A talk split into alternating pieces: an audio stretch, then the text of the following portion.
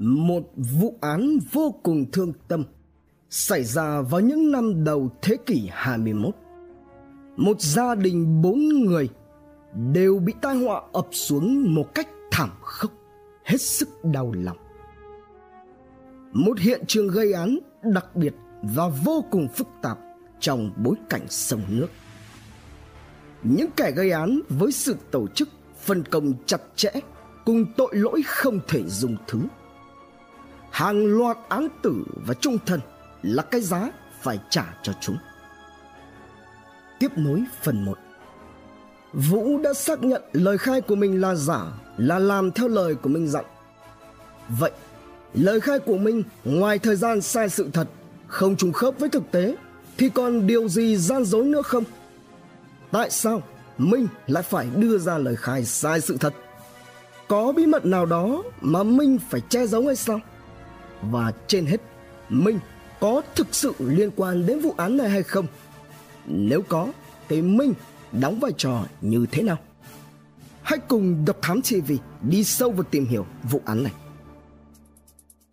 Đống trí Từ những nghi vấn xung quanh mình và lời khai của mình, cơ quan điều tra tiếp tục giữ nguyên đội hình bám sát.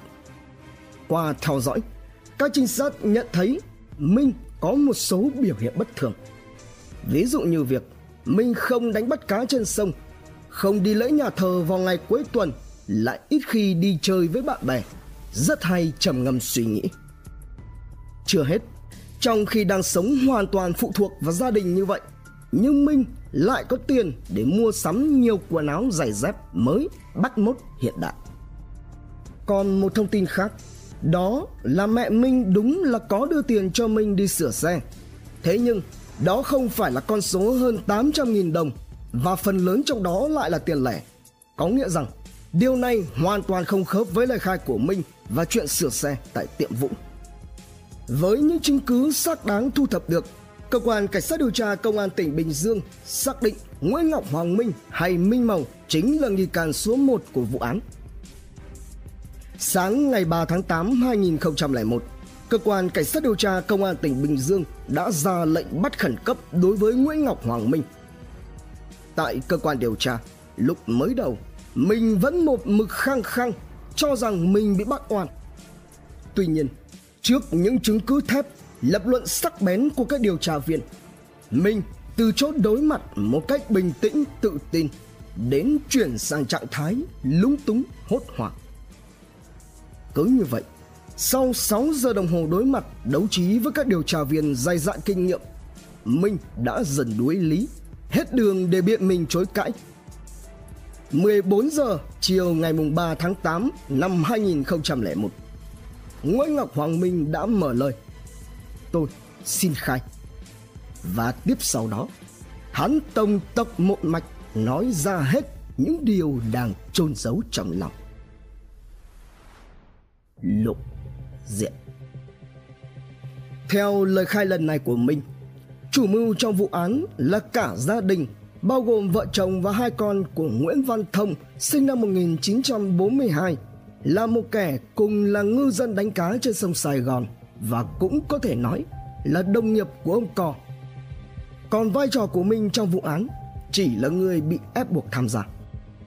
Sau khi lấy lời khai của mình, rất nhanh 15 giờ ngày 3 tháng 8 2001.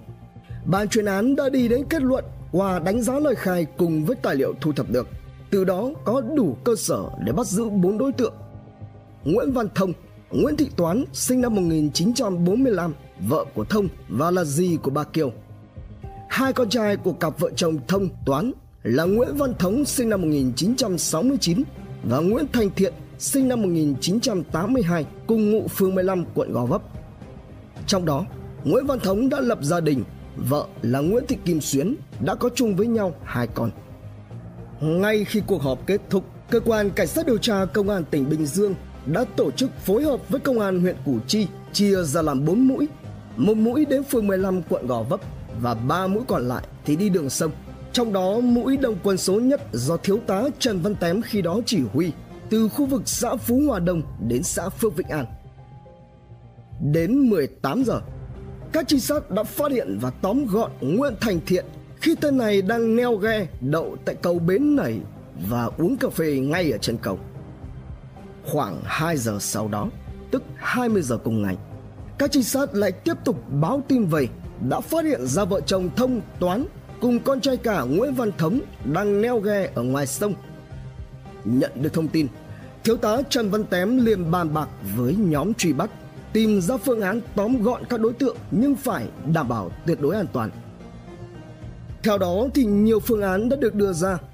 Thế nhưng trong các phương án, sau khi hội ý, thiếu tá Tém đã thống nhất lựa chọn phương án điều cả ba đối tượng vào bờ rồi bao vây và tóm gọn.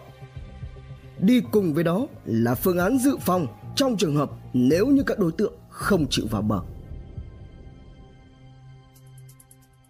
Đột kích Trong vai lực lượng công an xã thực hiện việc kiểm tra hành chính tất cả những ghe xuồng trên sông. Các trinh sát dựa vào đó để tiếp cận ghe của vợ chồng Thông Toán và ghe của Thống chở theo vợ là Nguyễn Thị Kim Xuyến cùng với hai con nhỏ. Sau khi xem xét các giấy tờ, các trinh sát đã mời hai chiếc ghe vào bờ để đối chiếu. Khi cả hai chiếc ghe vào tới khu vực cầu bến nảy thì trong sự kinh ngạc và bất ngờ, cả hai chiếc ghe này đã bị lực lượng công an bao vây, tóm gọn, đưa về cơ quan cảnh sát điều tra công an tỉnh Bình Dương để lấy lời khai. Tại cơ quan điều tra, nhiều chỉ huy và điều tra viên dày dạn kinh nghiệm của hai đơn vị phá án đã phải thức suốt đêm để lấy lời khai của các đối tượng. Thế nhưng lúc đầu cũng giống như Minh, cả bốn nghi can thông, toán, thống, đều không nhận tội và một mực kêu rằng mình oan. Chỉ cho đến khi tận mắt nhìn thấy Nguyễn Ngọc Hoàng Minh đã bị bắt và cúi đầu nhận tội thì Nguyễn Thanh Thiện và Nguyễn Thị Toán mới bắt đầu tỏ vẻ run sợ hoang mang một cách cực độ. Sau 12 giờ đồng hồ làm việc không ngơi nghỉ, hàng chục trinh sát điều tra viên đều đã thở phào được nhẹ nhõm khi mà vụ án được khám phá. 4 giờ sáng ngày 4 tháng 8 2001, Thiện và Toán đã bắt đầu có những lời khai đầu tiên về hành vi vi phạm pháp luật của những kẻ này gây ra. Động cơ theo lời khai của Thiện và Toán, bản thân gia đình Thông đã có nhiều sự khó chịu, ghen ăn tức ở, tích tụ lâu ngày đối với gia đình ông Cò. Về Thông, do chịu khó làm ăn nên vợ chồng ông Cò đã dành dụng được một khoản tiền để đi mua lô đất. Chính điều này đã làm cho Thông trở nên đố kỵ, ganh ghét với vợ chồng ông Cò, nhưng Thông không nói ra. Về Xuyến, con dâu của Thông, mỗi khi đánh bắt được cá bà Kiều đều mang ra chợ bán, có phần rẻ hơn Xuyến, từ 1 cho đến 2.000 đồng trên một cân. Xuyến vì chuyện này mà xảy ra mâu thuẫn, có lần còn sinh ra cãi vã với bà Kiều. Về Thiện, do thấy Thiện và Minh tuổi còn nhỏ nhưng lại ít chú tâm đến công việc, nghĩ rằng là chỗ thân tình lại có họ hàng với Minh, nên ông Cò mới thật lòng khuyên giải cả hai nên chịu khó làm ăn, chịu khó học hỏi cho biết lặn thì mới kiếm ra được nhiều tiền hơn ấy thế nhưng cả thiện và minh chẳng những không nghe trái lại còn đố kỵ ghen ghét và cho rằng ông cò bay đặt dạy đời. Nhưng tất cả chỉ là cái cớ tự đánh lừa chính mình của những kẻ ác. Điều chính yếu là thông biết rằng vợ chồng ông cò để giành được số tiền mà hắn nghe nói là gần 20 triệu đồng để cất nhà vào cuối năm 2001 Thế nên, Thông mới nảy sinh ra ý muốn ra tay với cả gia đình ông Cò hòng cướp sạch số tài sản này. Và để lên kế hoạch cũng như tìm người giúp sức bởi ông Cò rất khỏe. Thông đã chăm chú quan sát thì biết được Minh và Thiện vốn tuổi trẻ, tính sốc nổi, lại có sẵn hiềm khích với ông Cò nên Thông đã lôi kéo tham gia. Bữa ăn cuối cùng Theo lời khai của các đối tượng Sáng ngày 1 tháng 7 năm 2001, mình khi đó đang thả lưới đánh cá tại ngã ba cầu ông Cộ thì gặp Thông đi ghe tới. Lúc này Thông nói Thằng cò lúc này làm ăn được Cả trớn lắm Bữa nào mày nhắn nó lên Tao xử cho Tiền bạc Mày khỏi lo tiếp đó, đến khoảng 10 giờ ngày 3 tháng 7 2001, mình đang đánh cá trên sông cách nhà khoảng 400 mét. Thì lúc này, cả ba ghe gồm ghe của vợ chồng Thông Toán, ghe của vợ chồng Thống Xuyến và ghe của Thiện đều đến tụ họp. Thống mới bảo Minh, Mày tìm thằng cò, chiều nay vớt ghe cho bị chìm. Nghe thấy vậy, Minh đã ngầm hiểu điều mà Thống muốn nói tới thực chất là gì. Y như lời nói của Thống, chỉ khoảng nửa giờ sau, Minh đưa ghe về nhà cất lưới rồi lại lái đi để tìm ông cò. Ghe chạy được vài cây số, mình bắt gặp vợ chồng ông cò ở ngã ba sông gần nhà máy nước Bình Dương. Tại đây, Minh nói rằng có ghe chở cho bị chìm và ra lời nhớ ông cò chiều cùng ngày đi vớt. Theo đó thì Minh và ông cò hẹn gặp nhau tại cầu ông Cộ. Sau khi hẹn xong ông cò, Minh cho ghe chạy đi đón Thiện ở bến đò Bình Mỹ rồi cả hai quay trở lại điểm hẹn để chờ vợ chồng ông cò. Chính tại đây, Minh và Thiện đã chạm mặt với vợ chồng anh Hoàng và anh em sông biển. Về phần ông cò, đánh cá đến xế chưa xong thì ông cò đưa bà Kiều qua chợ Thủ Dầu một để bán cá. Sau đó, ông cho ghe chạy quay lại điểm hẹn ngã ba cầu ông Cộ để tìm gặp Minh đưa đi vớt ghe chở cho. Cũng chính cái khoảng 16 giờ ngày 3 tháng 7 đó là lần cuối cùng mà cả bốn nhân chứng được gặp mặt ông cò. Tiếp tục, ông cò đánh ghe vào bụi cây si. Sau khi gặp nhau tại bụi cây si, thì Minh cùng với ông cò di chuyển đến vam cây đào. Và đây cũng là nơi mà ba chiếc ghe của vợ chồng Thông, vợ chồng Thống và ghe của Thiện chờ sẵn. Khi ghe của ông cò và ghe của Minh tụ họp, cả năm chiếc ghe đã trụ đầu lại với nhau. Lúc này, Toán gọi tất cả mọi người qua ghe của vợ chồng mình ăn cơm. Trong tình cảnh đó, thật không ai có thể tưởng tượng được rằng nếu như ở vị trí ông cò thật khó để có thể lường ra được sẽ xảy ra chuyện gì không may với chính mình và gia đình.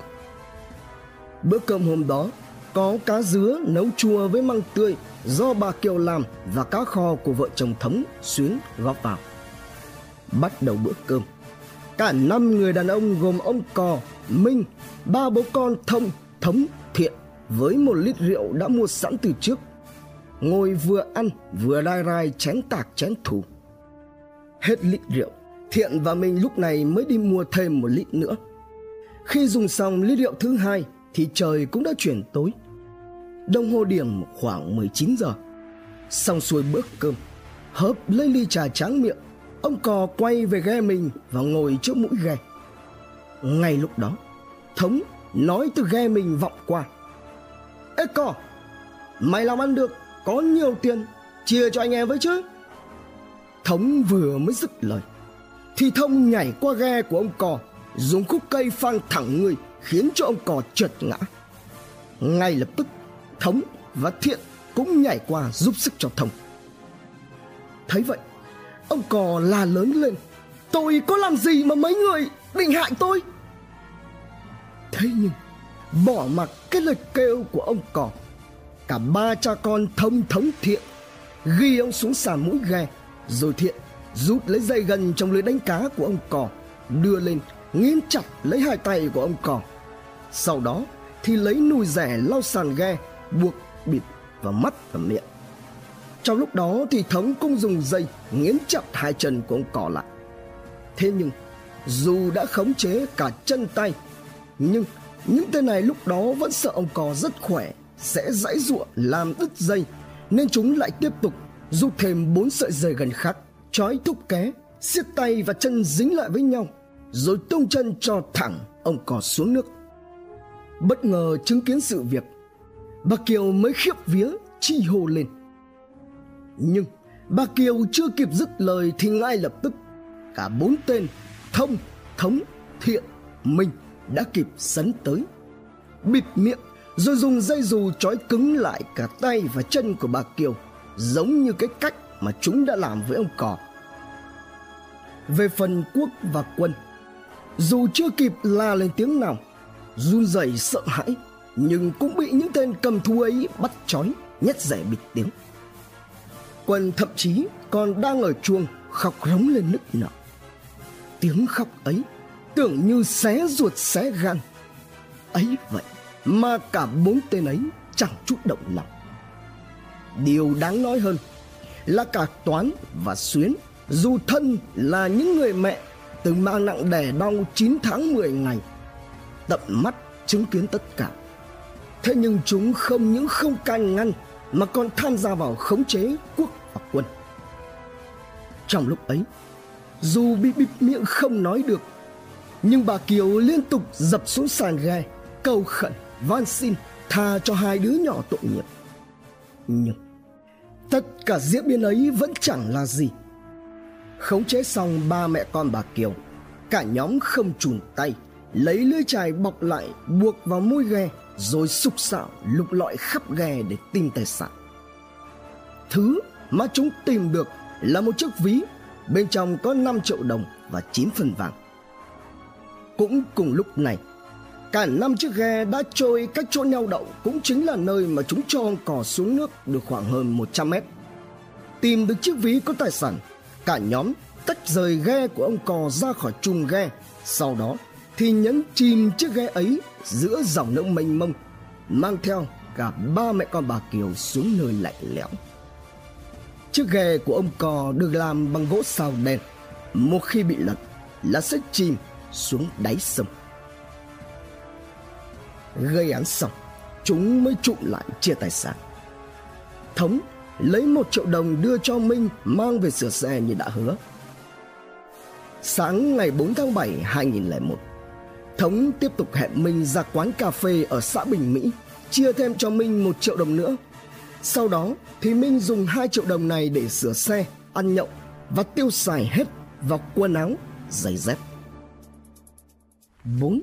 Bản án tử Ngày 6 tháng 8 năm 2001 Tại nhà Nguyễn Ngọc Hoàng Minh Cơ quan điều tra đã thu giữ được ba đôi giày và một số quần áo do Minh mua được từ tiền được chia. Sáng ngày 10 tháng 8 năm 2001, rất đông ngư dân và quần chúng nhân dân đã đến để xem lực lượng chức năng trục vớt chiếc ghe của gia đình ông cò. Ngoài ra, thì cơ quan điều tra cũng thu giữ một tấm lưới cá và máy cô le vẫn còn trên ghe. Cả bốn chiếc ghe, bao gồm ghe của vợ chồng Thông Toán, vợ chồng Thống Xuyến, Thiện, Minh cũng đều bị thu giữ. Như vậy là sau gần 4 tuần tích cực điều tra, vụ án kinh thiên động địa gây chấn động dư luận đã được phá giải chỉ vì 5 triệu đồng và 9 phân vàng cộng với sự đố kỵ, ganh ghét, ghen ăn tức ở đến mức phi lý. Nhóm kẻ ác bất dùng thứ đã ra tay với bốn con người, một gia đình đầm ấm mang trong mình nhiều hoài bão ước mơ. Đặc biệt hơn nữa, trong đó còn có người là họ hàng bà con thân thích ruột thịt với chúng. Những kẻ này đã khiến cho toàn xã hội căm phẫn lên án. Với hành vi phạm tội đã gây ra, trong phiên tòa xét xử sơ thẩm ngày 28 tháng 11 năm 2002, Tòa nhân dân thành phố Hồ Chí Minh tuyên án tử hình đối với 4 bị cáo, gồm bị cáo Nguyễn Văn Thông, bị cáo Nguyễn Văn Thống, bị cáo Nguyễn Thành Thiện và bị cáo Nguyễn Ngọc Hoàng Minh. Hai bị cáo Nguyễn Thị Toán và bị cáo Nguyễn Thị Kim Xuyến bị tòa tuyên án tù trung thân. Sau đó, Tại phiên tòa xét xử phúc thẩm, cả bốn án tử hình đều được giữ nguyên y án sơ thẩm. Nguyễn Ngọc Hoàng Minh và Nguyễn Thành Thiện là hai kẻ đầu tiên bị thi hành án ngay sau khi bản án có hiệu lực. Ngày 24 tháng 9 năm 2004, Hội đồng thi hành án thành phố Hồ Chí Minh đã thi hành án đối với Nguyễn Văn Thông và Nguyễn Văn Thống. Trân trọng cảm ơn quý khán thính giả đã theo dõi subscribe, ấn chuông đăng ký để cập nhật những video mới nhất, like, share, chia sẻ tới nhiều người hơn. Comment những suy nghĩ, ý kiến, bình luận của bạn hay những gợi ý, đóng góp để chúng tôi được hoàn thiện hơn. Độc Thám TV, hai ngày một số vào lúc 21 giờ. Nguồn tham khảo và tổng hợp Công an thành phố Hồ Chí Minh cùng nhiều nguồn khác từ Internet. Độc Thám TV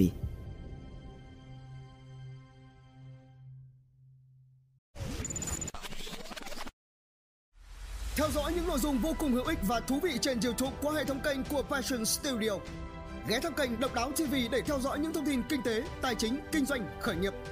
Đến với Độc Lạ TV để khám phá những câu chuyện độc đáo và kỳ lạ. Khám phá những vụ án kinh điển và bí ẩn, cập nhật tin tức an ninh nóng hổi cùng Độc Thám TV hay tìm hiểu về lịch sử Việt Nam qua Bí ẩn sự Việt cùng nhiều kênh YouTube bổ ích khác đang được xây dựng và hoàn thiện mỗi ngày. Fashion Studio mang đến những giá trị thiết thực